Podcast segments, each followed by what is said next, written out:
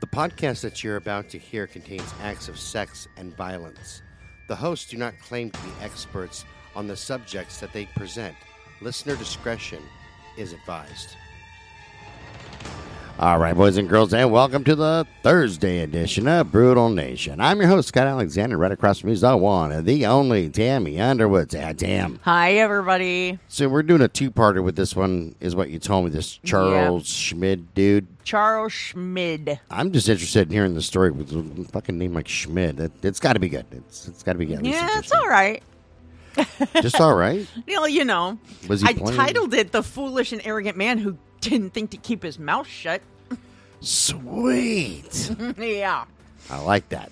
Okay. you ready? Go for it. Okay. Picture it: Tucson, Arizona, Oh damn! I thought for sure you were going to say Sicily. I know. 1948. 1966. On March 4th, Time and Life magazines. Now remember, they were separate corporations back then. Uh huh. took what would have been a tragic local story and turned it into a national atrocity. Reporters from across the country swarmed into the little southwest town. However, it was a photo published in Life magazine that drew in the international news outlets. Everyone was captivated by the dark and menacing desert scene where three young teenagers had gone missing. That's what catapulted Charles Howard Schmid Jr., or Smitty to his friends, into the depths of infamy. Schmid was arrested on November 10th, 1965, just four months before the article was published. He had just married a 15 year old girl that he went on a blind date with and barely knew. One thing's for sure this is one of the first cases where a suspect was found guilty in a court of public opinion before they stepped foot in front of a judge and jury. Hold on, hold on, hold on. I don't like your attitude over there Why? Because you're you're sitting there talking about he married a 15 year old girl that he barely knew. What's wrong with Okay, that? excuse me, that's not how I said it, but okay. You're- he's a damn pig. Look at him. That is not what I said. rotten son of a bitch. Maybe they were in love. You ever think about that? No, okay. Maybe I, I, I know how this story ends, so yeah. he has the right candy in a van. You never know. Just saying. He had Wi Fi before Wi Fi was a thing. yes, yes. hey, little girl, I've got Wi-Fi and candy. Yeah, got a pair of ear pods for you. right? Oh, dang, I swallowed the water wrong. Isn't Shut it terrible up. when you swallow wrong? So, this story itself is so intense that we are going to have to break it up into two episodes. Okay? So, Schmid was a small, he had, was small in stature. In fact, he only stood about five foot four inches tall, barefoot. Jesus Christ, Yeah. man. However, he made himself appear taller by three inches because he put tin cans and rags in the stack heeled cowboy boots he wore. He had natural reddish brown hair, which he dyed black. He covered his face in pancake makeup, applied a fake beauty mark on his left cheek, and whitened his lips. I'll get into this a little bit more later. He sounds like a circus clown at this point. I'm serious. Yeah, you should see his picture. I mean, ser- I, I, in my head, I hear dun dun dun dun dun dun dun. dun. Wasn't that your wedding song? That was my wedding song when I married uh, ex-wife Number number four. Yeah, because she is is she. I always say she was a midget, but she's still alive, so she is dun dun I was dun. gonna say, circus did you midget. grow?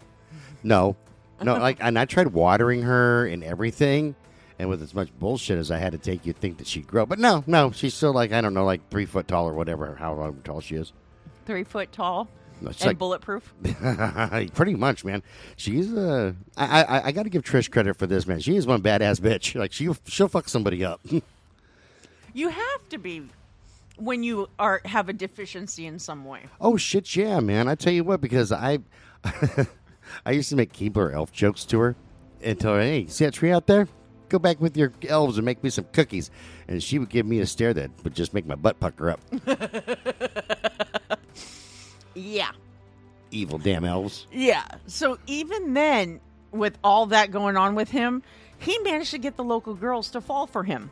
Thus, he earned the moniker the Pied Piper of Tucson. That's why you were talking about that earlier this week. Yeah. Well, and I get into the lyrics here in a minute.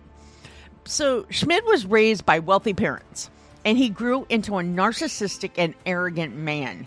He would impress the local high school girls with tokens of affection he purchased with his parents' money. He idolized Elvis Presley and tried to imitate the droopy eyed look that Elvis had perfected. Okay, everybody idolizes Elvis, okay? Because he's not, dead. Not dead. fat Elvis. Yeah. You know what? Elvis isn't dead, though. He just went home. I know, Men in Black, Yep.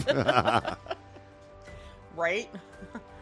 And so they also say Dennis Rodman's from another planet, which I believe. that I believe 100%. Like, you know, I, I always say possibility versus probability. That one's highly probable. the probability on that one, goddamn near 100%.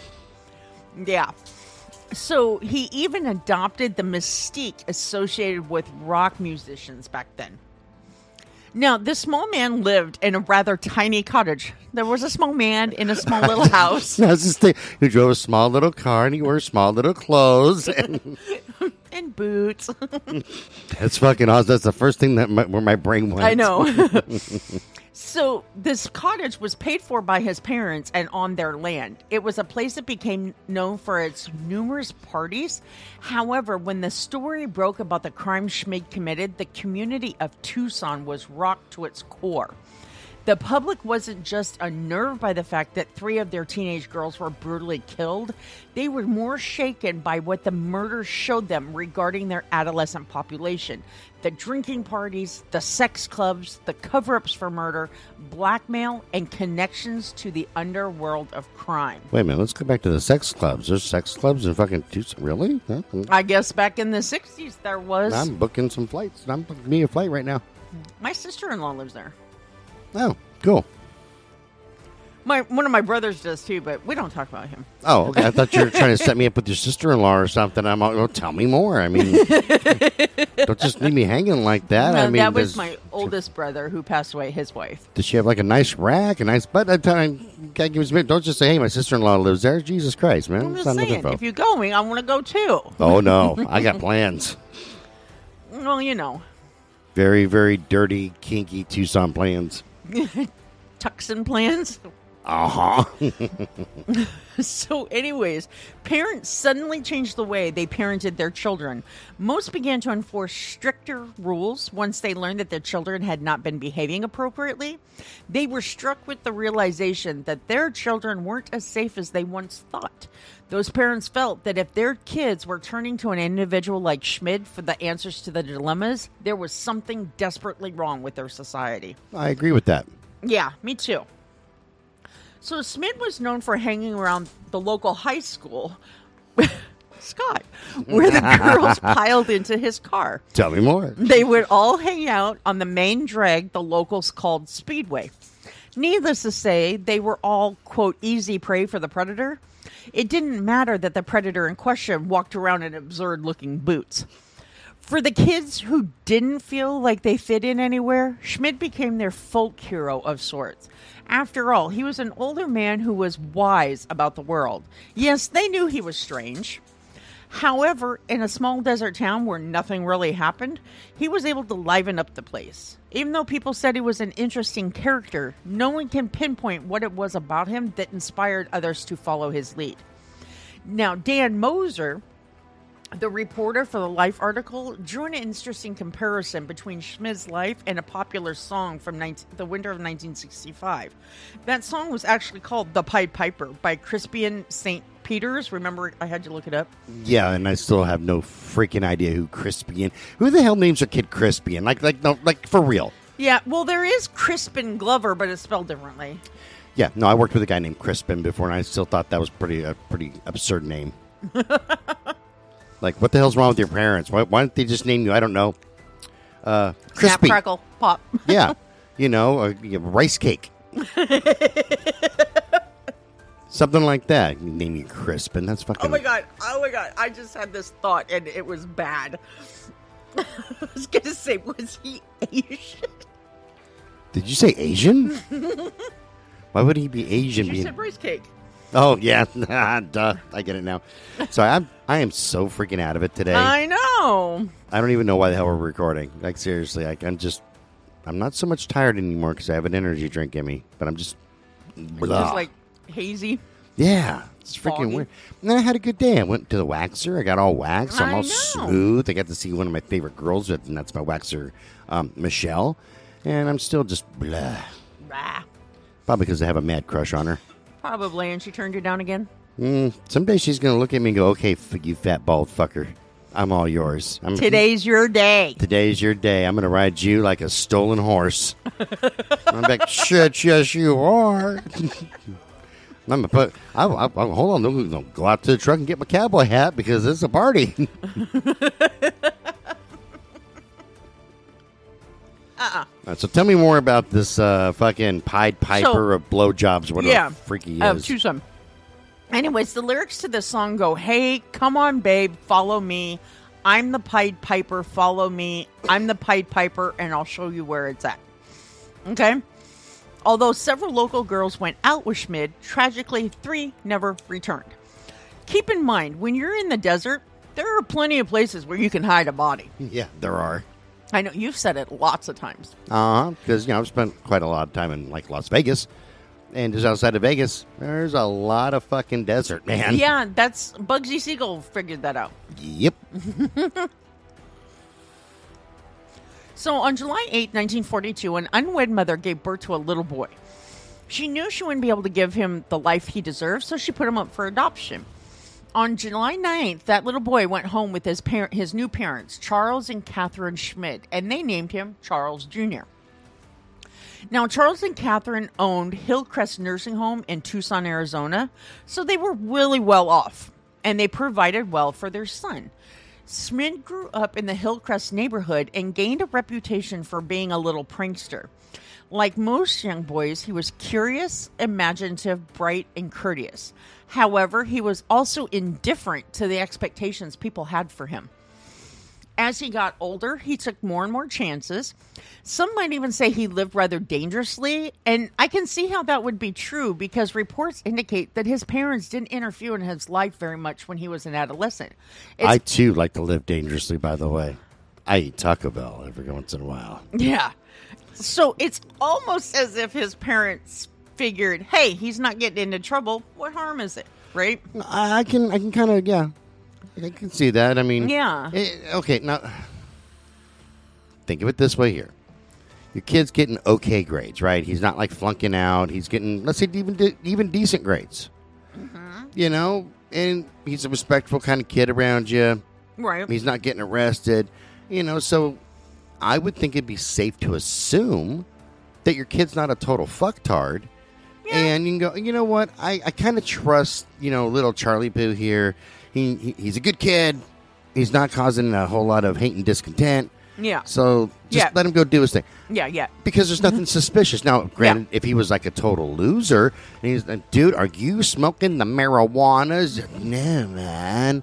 like, why would you say that? Because you got a bong in your hand, motherfucker.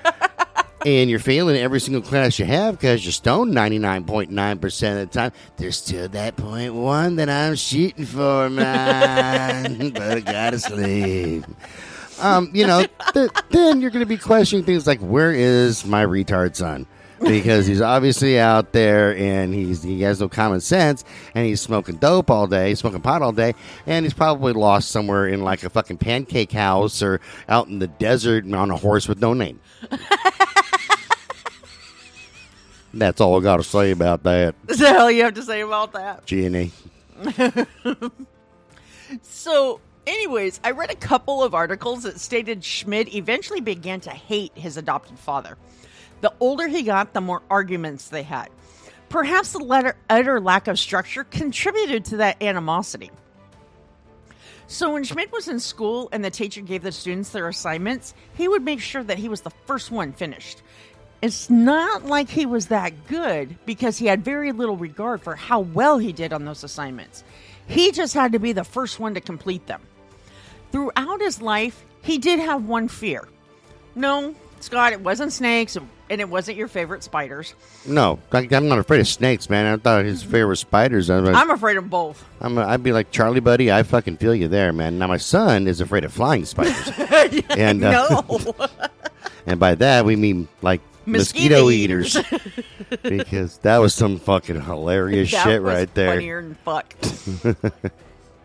Yeah, you're flying spider. No, we we, we dig. Yeah, I, I feel you. we, we, there's you no know, there's no shame in being afraid of those flying spiders, man.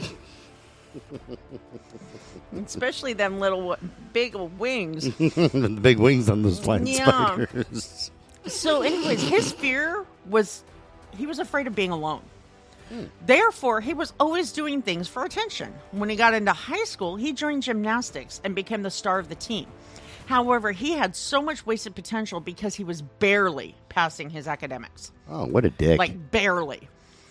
By today's standards, he would most likely, he most likely would have been diagnosed with ADHD, attention deficit hyperactivity disorder. However, back in the 60s, they didn't have that. His I have ADOS, Oh, yeah, what's that mean? attention deficit oh shiny. I get distracted really easy by that's actually happened. I think I've told the, the story on the show when I was in band practice and I saw a freaking squirrel outside mid song and I stopped and went, guys, squirrel and the, the the jackasses in my band stopped and went, Really? Where? And we all stopped and watched the squirrel. The jackasses in my band followed my lead. Yeah, no, exactly. You know, so I'm pretty sure the ADOS is contagious because I just I, I gave it to everybody. I know, right? I sneezed and everybody got ADOS. So anyway, by like I said, however, back in the '60s, his teacher simply stated that he quote seemed unable to focus his intelligence to achieve within the educational structure. Uh, yeah, that's ADD, man. Yeah, pretty much. So in 1960, his junior year in high school, Schmid led his team to the state gymnastics championship. But then, in his senior year, he quit. One time, someone asked him about his success in gymnastics, and he said he thought he had psychic or hallucinogenic powers. He was able to picture things in his mind before they happened in reality. Let me give you an example. He said, quote, I'd shut my eyes and everything would seem logical, so I'd do it. Therefore, if he saw himself winning in his mind, it helped him to achieve things others struggled with, which I understand. There's actually a whole business theory in class on the power of cogn- Suggestion? suggestion and cognitive reasoning. Oh, Yeah, uh, you okay? It, it, a brief synopsis, a synopsis of the it, go, kind of goes. If you feel or, or or picture yourself failing, you're going to fail. oh yeah, However, if you keep your eye on the prize and you picture yourself succeeding, you're going to work towards that goal harder. Right. It's, you're, you're training your brain. It's no different than training any other like muscle in your body. right. And you'll more than likely succeed, even though you're going to have some setbacks and failures along the way. Right. You're No, more I- you're I more did. apt to learn from them than just give up and say, "Well, fuck it, I'm out of here." Yeah, no, I I mean I did. I mean when I was working for the security company, our boss encouraged us to have well, right now they call them vision boards, but you know, just something we wanted to work towards, you know, like earn money for, you know what I mean? Yeah, totally. Yeah.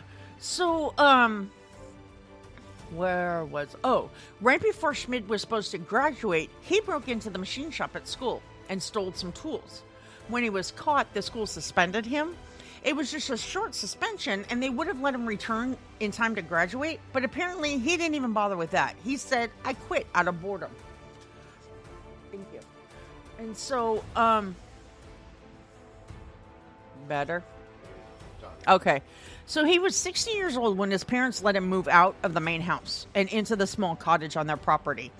They didn't expect him to get a job and pay for his own way in life either because they paid all of his living expenses and gave him a $300 a month allowance. Jesus Christ, where were Yeah. these motherfuckers when I was Then- growing up? I oh. want them to adopt me. No shit, yo. Then, check this out. They bought him a new car and a new motorcycle and unleashed him into the world.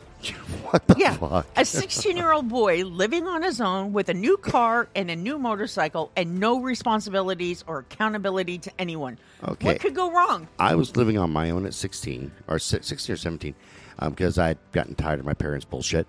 And but I had to pay my own way. I paid rent. I paid for my car insurance. I paid for my gas. I paid for everything Yeah. that you know. And I and I worked and went to school.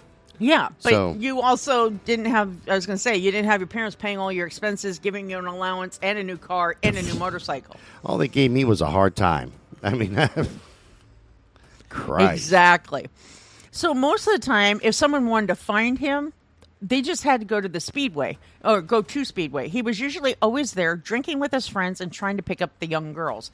However, in reality, he actually was quite a loner. Um, Schmid liked that the kids. Hold on, that, that contradicts itself. You said he was, he was afraid of being alone, but yet he's a loner. Exactly. It's he. So I know it does contradict itself. Yeah, I was a little bit too, but he was a, always afraid of being alone. But he didn't like his public facade was not based in reality.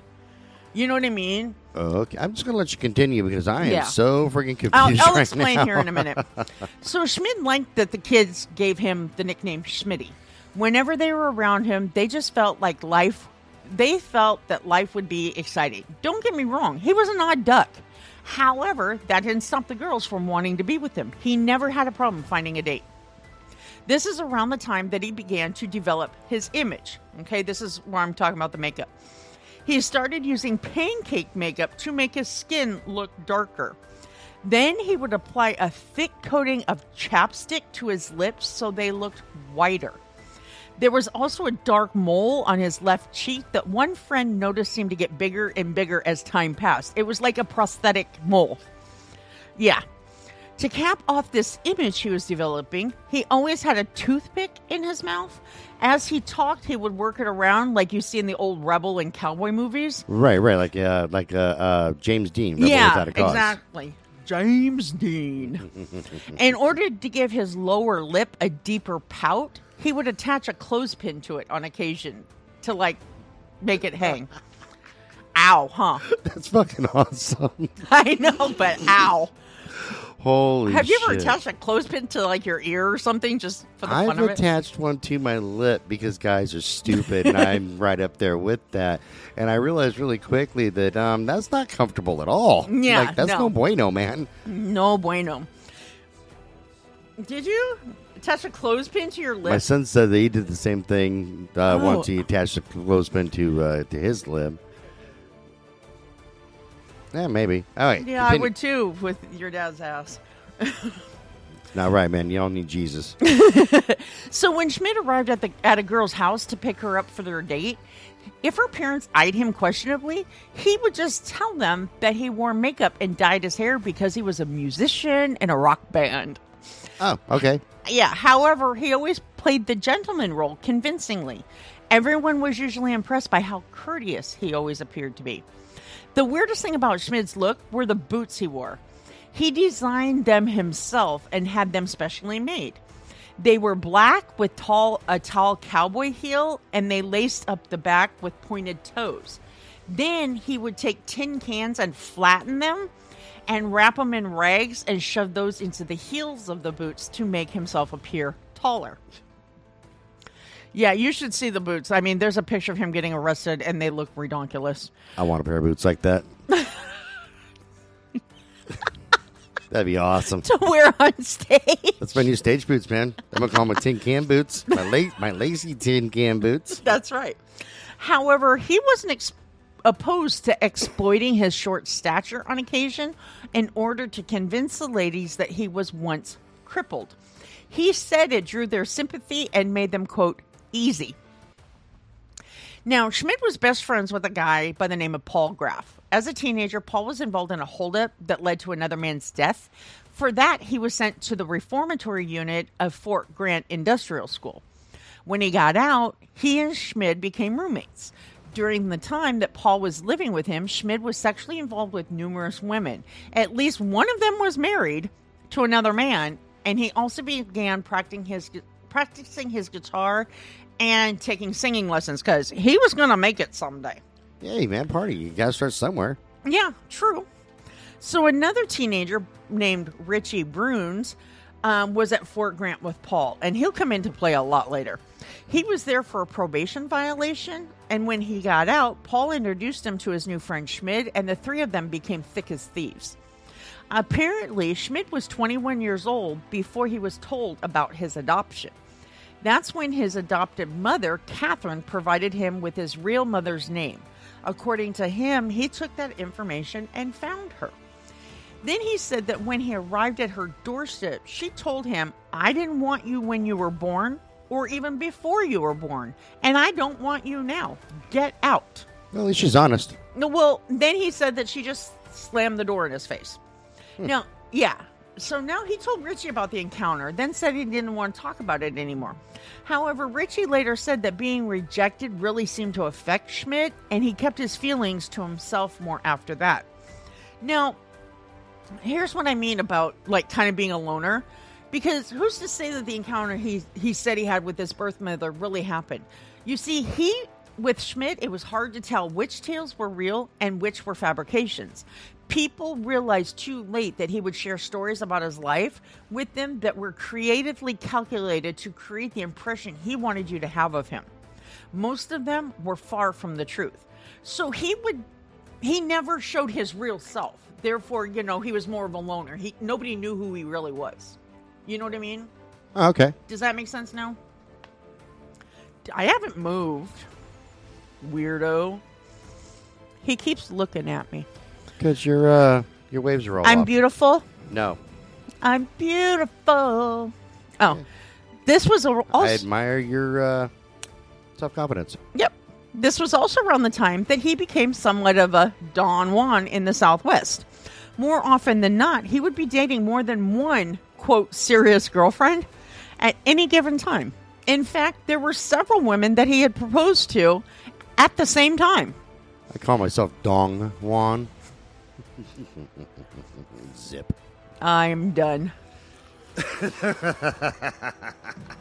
Your dong is wrong. That's not what your mom said. It's exactly what my mama said. No, your mom was like, "Are you a plumber? Because I need you to lay some pipe." Yeah. So, however, that was Schmid's way of supplementing his allowance. He would promise to take care of the girl forever, and she would give him what little she had. Then he would either string her along or dump her completely. When he wanted to woo a girl into his bed for some sex, he would fabricate a heartbreaking and convincing story about how deprived he was growing up. Or he sometimes even stooped low enough to tell him he had one form of cancer or another and didn't have much time left to live. However, those stories he saved for the harder to get girls. Jesus Christ, man! yeah. I've never had to work that hard to get laid, so Jesus so you can't Christ. feel his pain. I cannot. I seriously, I've never, ever, ever, ever had to work that hard to get a little Yeah. tail. Yeah. With the easier girls, all he had to do was make them laugh by telling one of his classic jokes or toss a flattering compliment or two her way. No, that works with uh, with yeah, low, low self esteem girls. That's easy. Yeah. It's said that on occasion he would even put a little salt, you're going to do this, I know it, in the corner of his eye so that he could tear up. That way he could be more convincing when he told the object of his desire in that moment that he, quote, was overwhelmed by the privilege of being with her. Oh my god, that's fucking. Now that part's fucking brilliant. I gotta give him that, man. That's I know. that's It's some like- thinking right there. That's something you're to have to do, huh? I'm gonna do that the next time that uh, that I'm bitching at everybody about the budget. I'm gonna put a little salt in my eye and cry. "Hey, We're running out of money. Yeah. then y'all feel sorry for me And I'll be hip to your and ways. fucking start working harder. So, to Schmid, girls were just another toy he could add to his collection. When they fell for his line so quickly and completely, he lost any and all respect for them. He told one of the girls he was, quote, dating that another teenager had killed his girlfriend in a tragic car accident. He was so overcome with grief that he said he wound up killing the kid. According to the tale, he removed the guy's hands before he buried the body somewhere in the desert. Now, he's told this story before he committed the murders we're talking we're going to be talking about here in a minute. However, some felt that this tale was just a fabrication that foreshadowed his future acts. However, after he was arrested, some wondered if the story was in fact at least partially true. Because after he was arrested, he indicated that he had committed four murders. So perhaps this unknown man was the first. There's just no, you know, there's just nothing to identify who he Yeah, was. makes sense. Yeah. Yeah. So it wasn't Schmid's. It wasn't Schmid's tales that the local girls and boys found intriguing about him. They were enthralled by his complete and utter freedom. He could do whatever he wanted to do, whenever he wanted to do it, and didn't seem to answer to anyone. This daredevil lifestyle was what made him appear larger than life in their eyes. Well, he had to be. He was short as fuck. Yeah. He, had, you know, he he had his uh, fancy ass uh, soda pop can boots, Right? at least up the back. So well, you know, he had to like appear larger in life than he really was, you know, in Yeah, stature. being large and in charge right there with the soda pop boots. That's right. So, um, let's say here. Well, at least that's what he thought. Almost everything Schmid did was for show, so that people would take notice of him. In fact, it's been suggested that he never would have truly put himself in danger. He just made it appear that way so that someone would pay attention and stop him. It just so happened that the activities he was so passionate about, like skydiving, motorcycle racing, were those that took him to the brink of death's door. He once made an offhanded comment I truly wish I could have been a great surgeon or philosopher or author or anything construction constructive. Now, it's been said that if Schmid would have applied himself to his academics, he probably could have been any of those things. However, the only thing he thing he seemed to be able to focus on for any length of hang on of time was his loud music and animalistic passion that had quote a hint of cruelty. He said that those were the activities that just made more sense to him. However, it's been suggested that they made more sense because they took little to no effort on his part. Considering he was all about the ladies and they seemed to be fighting over him, why should he make the effort to do anything better with his life? Hey, ladies, if uh, you're looking for somebody, I'm a fat bald fucker. And uh, anyway, go ahead. I'm sorry. Yeah, he's got that right. Fat, bald fucker. and if you're over the age of 65, I'm better than AARP. Oh my goodness. I don't even have a response to that. It's it's getting harder and harder to to uh, shock you. I know. so, um, Alleen Rowe, her name's Alleen, A L L E E N, was a 15 year old sophomore at Palo Verde High School. Her mom and dad had recently divorced, and her mom decided that Tucson would be a fresh start for her and her children. They had just moved to the area the previous year. Unfortunately for Alleen, she had become friends with a 19 year old girl named Mary French shortly after her arrival. Mary was Schmid's lover at the time. Now, this is what I didn't understand is Mary's 19 years old, but she was still in high school. So she got held back a year, man. Obviously, Mary's a dumbass. that's, well, Schmid's her boyfriend. I'd say yes. there you go, man. Look at all the facts. I know. Now, after Alleen moved to Tucson, before she made any friends, she would go for walks in the desert and collect stones that she thought looked unusual. It was a relaxing time for her because she thought the hot sun made her feel more alive. She had dreams of becoming an oceanographer, and, considered, and considering she had above average grades, she could have made it happen. Now, Alleen was a beautiful, blue eyed, blonde haired teenager, which is exactly what drew Schmid's attention. On the afternoon of May 31st, 1964, Schmid told Mary that he had she had to convince Alleen to go out with John Saunders, another one of Schmid's friends. When Mary talked to Alleen that day, the young girl declined the invitation. However, Schmid refused to take no for an answer. He proceeded to call Mary's house several times throughout the afternoon to tell her she had to make the date happen that night. Every time Mary asked Alleen, the young girl turned her down, saying she just couldn't do it. Alleen said that she had an important test to take at school the next day that she had to study for. However, a little later in the evening, there was a knock at her door. When she opened it, there stood Schmid with John by his side. Earlier that day, Schmid was talking about how he wanted to, quote, kill someone. More specifically, he wanted to kill a young girl. According to testimony later, he indicated that he wanted to know what it was like to take someone's life and to, quote, see if he could get away with it. You know, like everything else he did in life. Yeah, makes sense. Yeah. Makes sense. He even came up with a list of potential victims, and Alleen Rowe's name was on that list. He talked about how he would lure her into the empty desert, beat her over the head with a rock, and then bury her where she wouldn't be found. When Mary heard what he wanted to do, rather than attempt to talk him out of it, she just said that she had tried to persuade Alleen to go out that night and failed. That's when he told her that she had to find him another girl then. To say he was being relentless would be an understatement. Quote, he wanted to kill someone now, that very night. According to Mary, she tried to find another suitable candidate, but couldn't find someone willing to go out that night. She knew Alleen was at another friend's house, so she went over there in an effort to convince the girl to go out with John. This time, Alleen finally agreed to do it. However, she wouldn't be able to leave the house until her mother left for work. Okay, because her mom was a night nurse. Now, Mary hurried to tell Schmid that she had finally convinced Alleen to go out with them that night. He and John started preparing for the evening. They went and got a shovel and made sure to put it in the trunk of their car before they went over to Alleen's house. It was still kind of early, so they drove around aimlessly until they knew her mom had gone to work. When they arrived, Mary walked up to her bedroom window and tapped on it to let the girl know that they were there. Alleen came out of the house wearing her bathing suit with a yellow checkered shift over it, you know, like like a bathing suit cover basically, Oh, okay, yeah. and curlers in her hair. She didn't want to alert her siblings that she was sneaking out, so she was carrying her shoes rather than wearing them.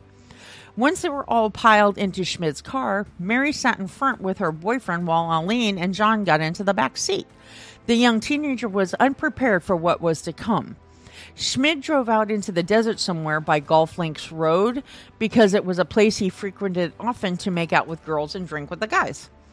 After they arrived at their destination, they all got out of the car and walked into the desert for a distance until they found a wash where they could just sit and talk. Now, a desert wash is a North American desert biome that occurs in the flat bottom areas of canyons or drainages that lack water near the surface for most of the year. And due to the way they are set up, they are prone to severe flooding periodically. Now, they were out there for a little while when Schmid turned to Mary and asked her to walk back to the car to get the radio. Mary got up to do as she was asked, and he walked with her. The two had walked back toward the car for a distance when, according to reports, they suddenly heard Alleen scream out. Okay?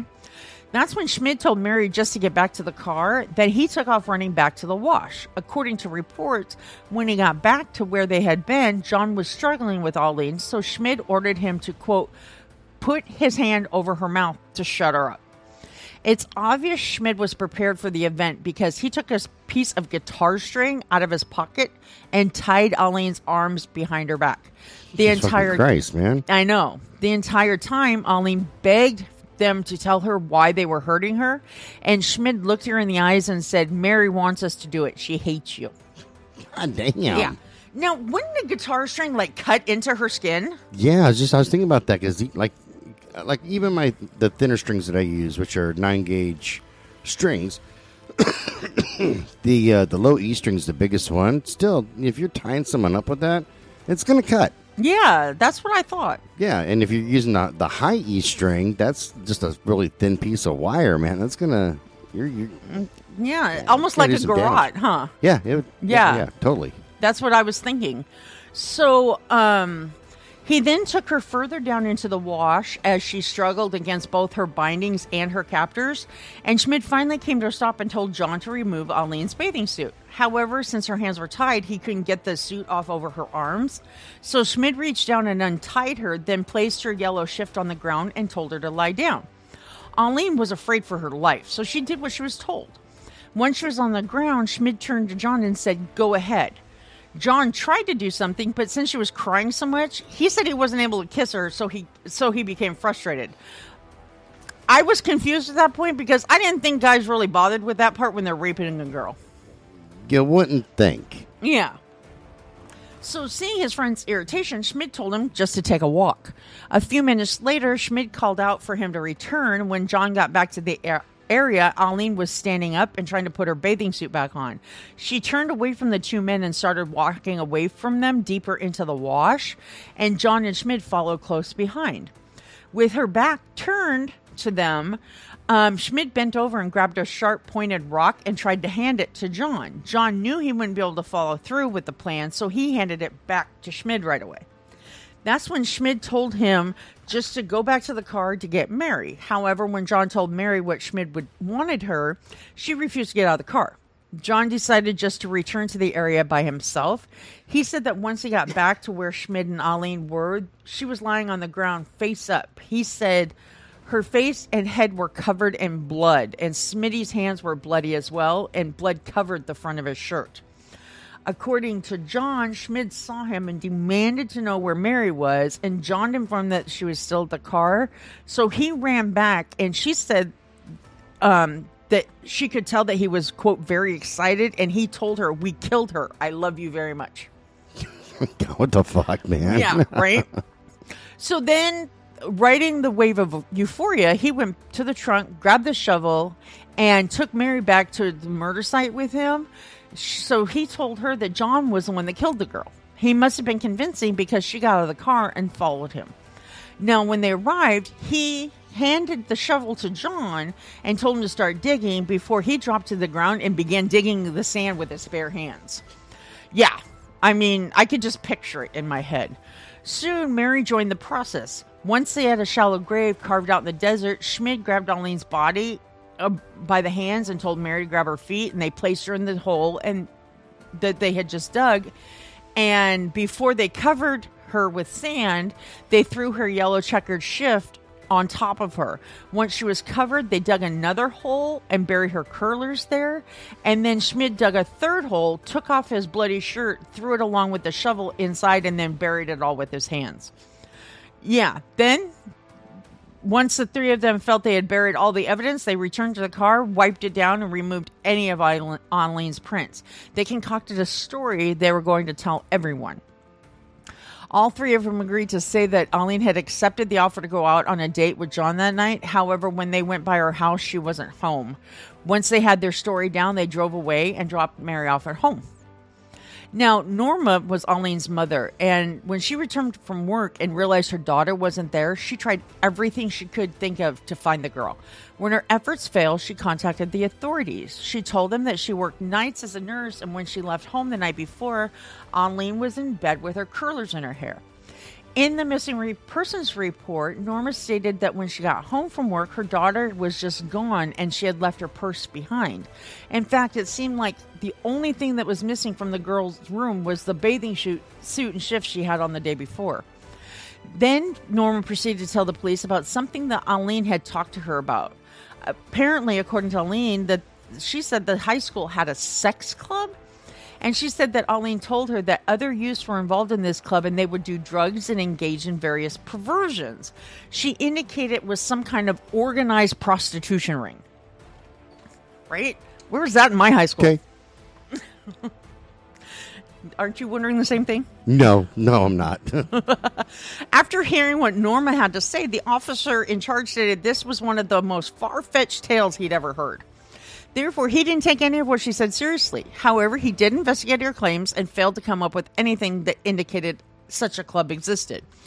I said, so my side note here is perhaps this was the 60 sexual version of Fight Club. First rule, you do not talk about sex club. Second rule, you do not talk about sex club, right? So the authorities Damn. questioned all of Alleen's friends, including Mary, Schmid, and John. Before they went to answer any questions the police had, Schmid took Mary and John out for a drive to make sure they rehearsed their alibi. Norma didn't care what the police said. She continued to make desperate attempts to find her daughter. About a week after Alleen went missing, her father called Norma because he had a dream about their daughter the night before. In his dream, she had been murdered and was left alone in the desert. Norma just knew that his dream was a message from Alleen. She continued to hound the authorities. However, they kept trying to convince her that until they had more evidence to indicate she was out there somewhere, they weren't going to make any effort to search the desert. After all, they wouldn't even know where to look, and the area was so vast. So basically, they just wrote her off as a runaway. Okay, that makes sense. Yeah. Yeah. Um, Needless to say, Norma didn't give up. She was relentless, as every parent should be. I would move mountains to find my kid if he were missing, even with the difficulties we have. All she wanted to do was find her daughter and find out what happened to her. And by March of 1965, when uh, neither Alleen nor her remains turned up, Norma became even more desperate. She knew the local authorities weren't going to help her without more information. Hell, they just kept telling her that Alleen was just another teenage runaway. However, she knew her daughter better than that. So she took matters into her own hands. She personally went to the Arizona Attorney General's office as well as the local department of the FBI and tried to get them to help her. When they told her they couldn't do anything until they had more evidence, Norma didn't give up. She called all of the newspapers and television news affiliates to get her missing daughter's information out there, just in case somebody knew something. They even put in a tip line so that someone could make an anonymous report, and even so, no new leads came out. In one last desperate attempt to find something that would tell her where her daughter was, she contacted a local psychic. Even that turned out to be a dead end. Not, not long after that, the missing persons case of Alleen Rowe was buried under a pile of police files where it turned cold and dusty like the desert where her remains were left. God damn, I know, right? man. That's fucked up. So now, Schmid, not long after Alleen's murder, John Saunders joined the United States Navy. He was barely out of town before Richie Bruns replaced him as Schmid's closest confidant and friend. Because Richie was out of, you know, he came home again out of the detention center. Didn't take long before Richie was telling Schmid about all of his personal things. Um, around that same time, Rich even began to dress and act like Schmid. He even made comments about them being long lost brothers. It didn't really have he didn't really have anyone else to look up to in his life, and he'd already been in and out of Fort Grant twice and never made it past the tenth grade. All in all, he was just a lost misfit looking for a place to fit in. Richie didn't have very many social skills. The only the only four girls he ever dated didn't stick with him very long because of his social ineptitude. He idolized Schmid and wanted to emulate the older man, so Schmid allowed him to tag along. On one occasion, Schmid told Richie about the night he, John, and Mary took Alleen Rowe out to the desert. He went into graphic detail about how he'd murdered the young teenage girl, and then the three of them buried her and all the evidence out in the wash. However, since Richie was used to the man's tall tales already, he didn't believe him. Right? He just blew it off. It makes sense, yeah. Yeah. And so, where am I? Oh, Uh, you're right here, recording. I know. I was lost my place on. oh, the I thought you page. like lost your place, like didn't know where you were currently. Yeah, you know, sometimes. So, sometime in July of 1964, Schmid saw a 16 year old girl swimming in a pool somewhere near Speedway. He was immediately drawn to the thin blonde teenager because that was his type. The girl's name was Gretchen Fritz. When Schmid told others that he had noticed her, some of the boys told him she was trouble for anyone who got involved with her. Sounds like my kind of girl. Huh? Sounds like my kind of girl. You know, I know, huh? so I already talked about how Schmid lived life danger- dangerously. Therefore, what others would have considered a warning, he took as a challenge. His interest in the young blonde teenager only intensified. The same day that she captures captured his attention, he waited around the pool and followed her home. She lived in a very affluent neighborhood, and later, when he tried to describe the house to others, she said, I mean, he said it was a mansion. Now, Gretchen's father was a cardiothoracic, a heart and chest physician at a local hospital, and he also sat on the board for Union Bank. People describe Gretchen as a black sheep or misfit in the family because of her rather odd ideals. She often treated boys with contempt and once told a friend that, quote, she admired prostitutes for their ability to charge for what boys expected for free. Now, to say she had her own kind of trouble would be putting it lightly. Here's what others have said about Gretchen. See if you can spot a pattern. One of the teachers at the private school she attended said she was, quote, a psychopathic liar. When she got into trouble at school that warranted a suspension before signing the order, the headmaster suggested that Gretchen's parents get her psychiatric treatment. One of her friends also stated that at times she would get so jealous that it was as if she were psychotic. Do you see a pattern? No. No, you don't see a psychotic Nope. illusion. No, you Nothing know what? to see here. You know what? I know you don't see it because that's your dating pool. Just kind of making me hot just talking about her. oh my god. you always go for the the psych nut jobs. Dang right, man. It's a you know I live dangerously. Not only do I occasionally eat Taco Bell for no damn reason, I uh, you know want to wonder if I'm going to wake up in the morning or not. Well, you know. Now, Schmid was a little intimidated by the thought of meeting her. You know, because she came from an affluent area, all that. Um, so, excuse me, put a piece of cheese in my mouth thinking you were going to talk for a minute, and you didn't. So, um, so he developed an unorthodox ruse to introduce himself to her. He went over to her house one day with a box full of pots and pans. He walked up to the door carrying them, and when she answered, he told her he was a traveling salesman. If I didn't know where the story was going, I would have considered this a romantic gesture, wouldn't you? I thought that he was going to look at her and go, get cooking, bitch. Hungry. this dinner's not going to cook itself, just saying. so Schmid maintained the ruse until he felt he had sufficiently broken the ice with young Gretchen. Then he finally told her that he had made the whole thing up in an effort to meet her face to face. After hearing that he had lied to her, Gretchen, this is the order it happened. Gretchen laughed. Then she burst out crying. And then she suddenly stopped and said, Want a cocktail? Hey, they, I'm already in love with Gretchen. I, Yeah, she was 16. Hey, works for me, man. Yeah. He was so utterly confused by her reaction, but completely turned on by it as well. That was the beginning of what would be a true fatal attraction. As the two began getting to know each other better, Gretchen confided some personal information. She told him she was with child and that her family didn't even love her. She also told him that she had a brother in law with ties to the mafia. Gretchen thought he was like all the other boys she had gone out with, so when she finally had sex with him, she assumed she would never see him again. She was wrong. They began dating, and even though Schmid told her they were, quote, exclusive, he had already proposed marriage to both Mary French as well as another girl named Darlene Kirk. He had even gone out and bought them both cheap ass engagement rings. did he buy them? Or did he just put a quarter into a machine and hope for the best? Who knows? What's wrong with that? You know, I have so much to say. No time, no time. However, he had no intentions of marrying either one of them. He just wanted them to go out and work and deposit their paychecks in the bank, an account that was set up with him as an authorized user with complete access to the funds. Eventually, Darlene figured out what was going on and she gave her ring back to Schmid. Rather than cut off all ties with him, she began dating Richie. Therefore, she was still within the orbit of his gravitational pull.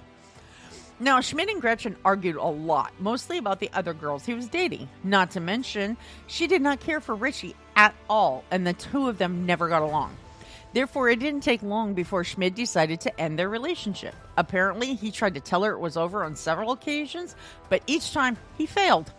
When Richie noticed that Schmid couldn't shake the girl, he asked him why this girl was getting to him the way no other girl had. That's when Schmid told him that she knew one of his darkest secrets, the same one Richie knew. He had killed Alleen Rowe.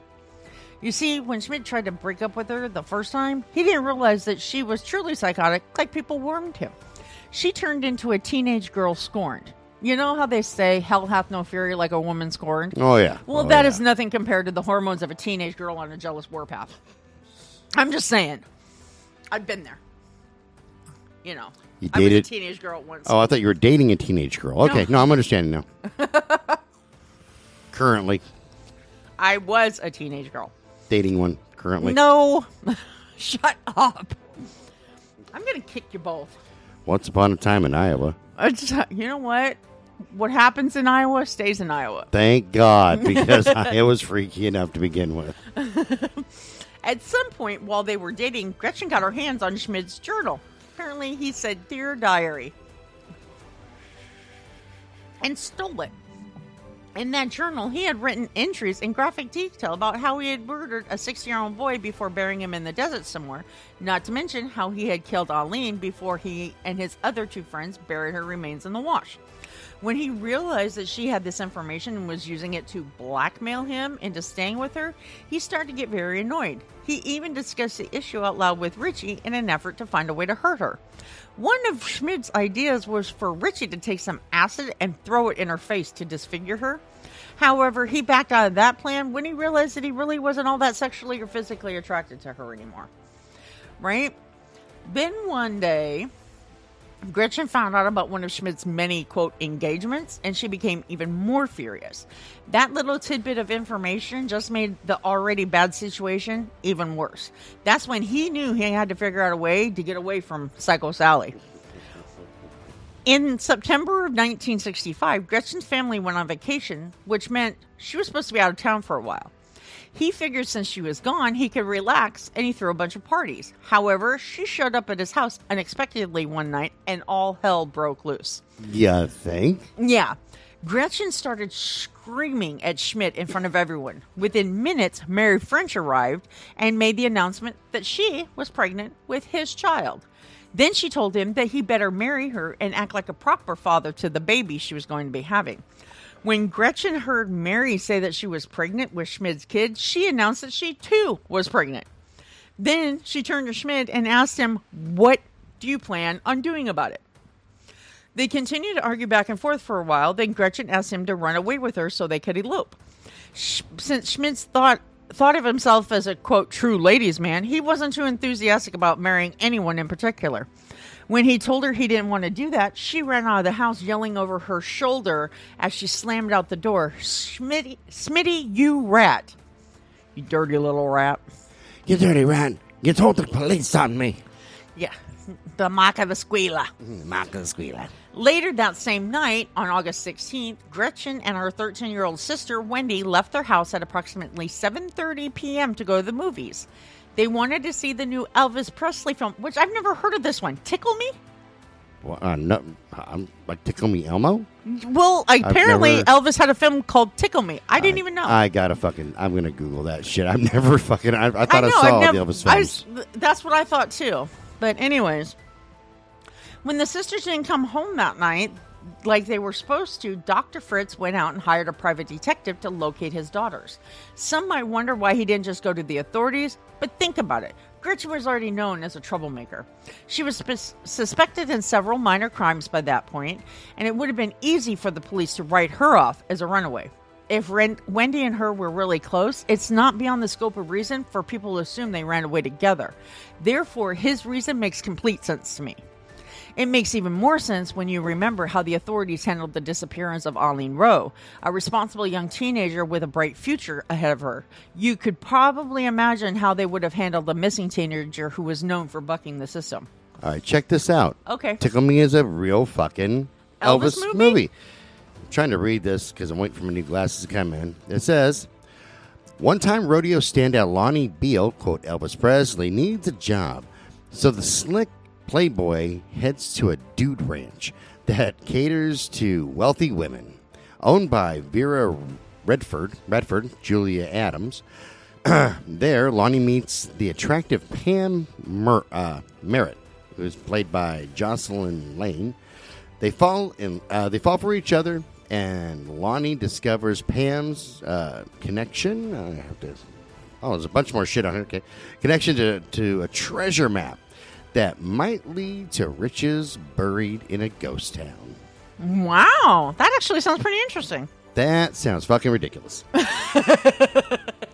But you know, there's got to be a couple songs and all that shit in there. you know, ain't nothing like a dude rancher breaking out into song. Oh, that's true, but there's a difference between Dude Ranch music and fucking Elvis Presley. Like a huge difference. A huge difference. Okay. Dr. Fritz hired a detective named William Hellig. It didn't take long for Hellig to locate Gretchen's car, a red and white Pontiac Le Mans, abandoned behind the Flamingo Hotel near a Speedway. Remember the Le Mans? oh yeah. Yeah. When Helix inspected the inside of the car, he saw that there were small traces of mud and bits of gravel on the floor of the front passengers passenger and back seats. When he looked at the car's speedometer, there were 60 miles on there that couldn't be accounted for. Not to mention that someone had also disconnected it for some reason. Now, okay, I don't want to sound like an idiot, but I didn't even know that was possible. Yeah. Since I don't like to put information out there I don't know is factual. I looked it up. Apparently, it's easier to do in older cars, eh, but it's still possible to do in new cars. However, if you get caught, it is a federal crime. So I do not recommend anyone do this to their own vehicle. Besides, although it doesn't look like you're racking up the miles, it still tracks in the computer system, so there's no point. Oh, damn it. I know, huh? Apparently, people would do it when they were traveling, like people who uh, towed the car behind an RV or something. Right. They would and- disconnect the speedometer so that, you know. It makes sense. It makes sense. Yeah. So Gretchen's purse was lying on the open inside the vehicle. Inside the purse, they found the following items two ticket stubs for Tickle Me, starring Elvis Presley, $20 in cash, Gretchen's card keys, and a business card for Schmid's of Schmid's from an upholstery business he opened, but it was a failure. Now, Healy walked around the area and talked to people at the hotel to ask them if they knew anything about the car and when it was parked there. Nobody he spoke to with remembered seeing the car before he pointed it out to them. Therefore, his canvassing was a complete bust. After that, he didn't turn up any other good leads. Um, uh-uh. Get your nose away from there. Um, when Helig talked to people who knew Gretchen and Wendy, who were also at the movie that night, he turned up little turned up little information there either. Reports indicate that friends of the sisters had seen them at the Cactus Drive-In that night to see the Elvis movie. While they were there, one of Gretchen's friends told her that Schmid was throwing a party. Police reports from that evening indicate the authorities received a call about two girls who matched the description of Gretchen and Wendy hitchhiking south on Interstate 19 or Highway 20 towards Nogales on the border of Mexico. Apparently, the hitchhiking girls were seen getting into a car heading towards Mexico. When Helig went down to Mexico following that lead, he showed pictures of Gretchen and Wendy around the border towns. Several people were quite sure they'd seen the girls getting on a bus going into Hermosillo. And Healy continued traveling through known tourist towns in Mexico until he came to the heart of the country, following leads of the two girls who were seen in various locations. However, nothing substantial came of his efforts. By that point, with all the reports of sightings in Mexico, the local authorities did just write them off as runaways. Now, Richie Bruns even believed that's that's what happened to the Fritz sisters. It was the most believable explanation for their sudden disappearance. However, it wasn't long before he learned the truth from Schmid's own mouth about what really happened to Gretchen and Wendy. And that is the end of part one. All right. Remember, you can send us an email at brutalnation at twistedbluellc.com. Check out the website at www.twistedbluellc.com. Check us out on Medium, Crime Beat on Medium, and wherever you get your blogs. Just type in at Brutal Nation. We'll pop right up for you. This show's copyright 2022 by Twisted Blue LLC. All rights are reserved. We will see you guys on our Freaky Fetish Friday on the tomorrow. Bye bye, you sick boys and girls. Bye, everybody.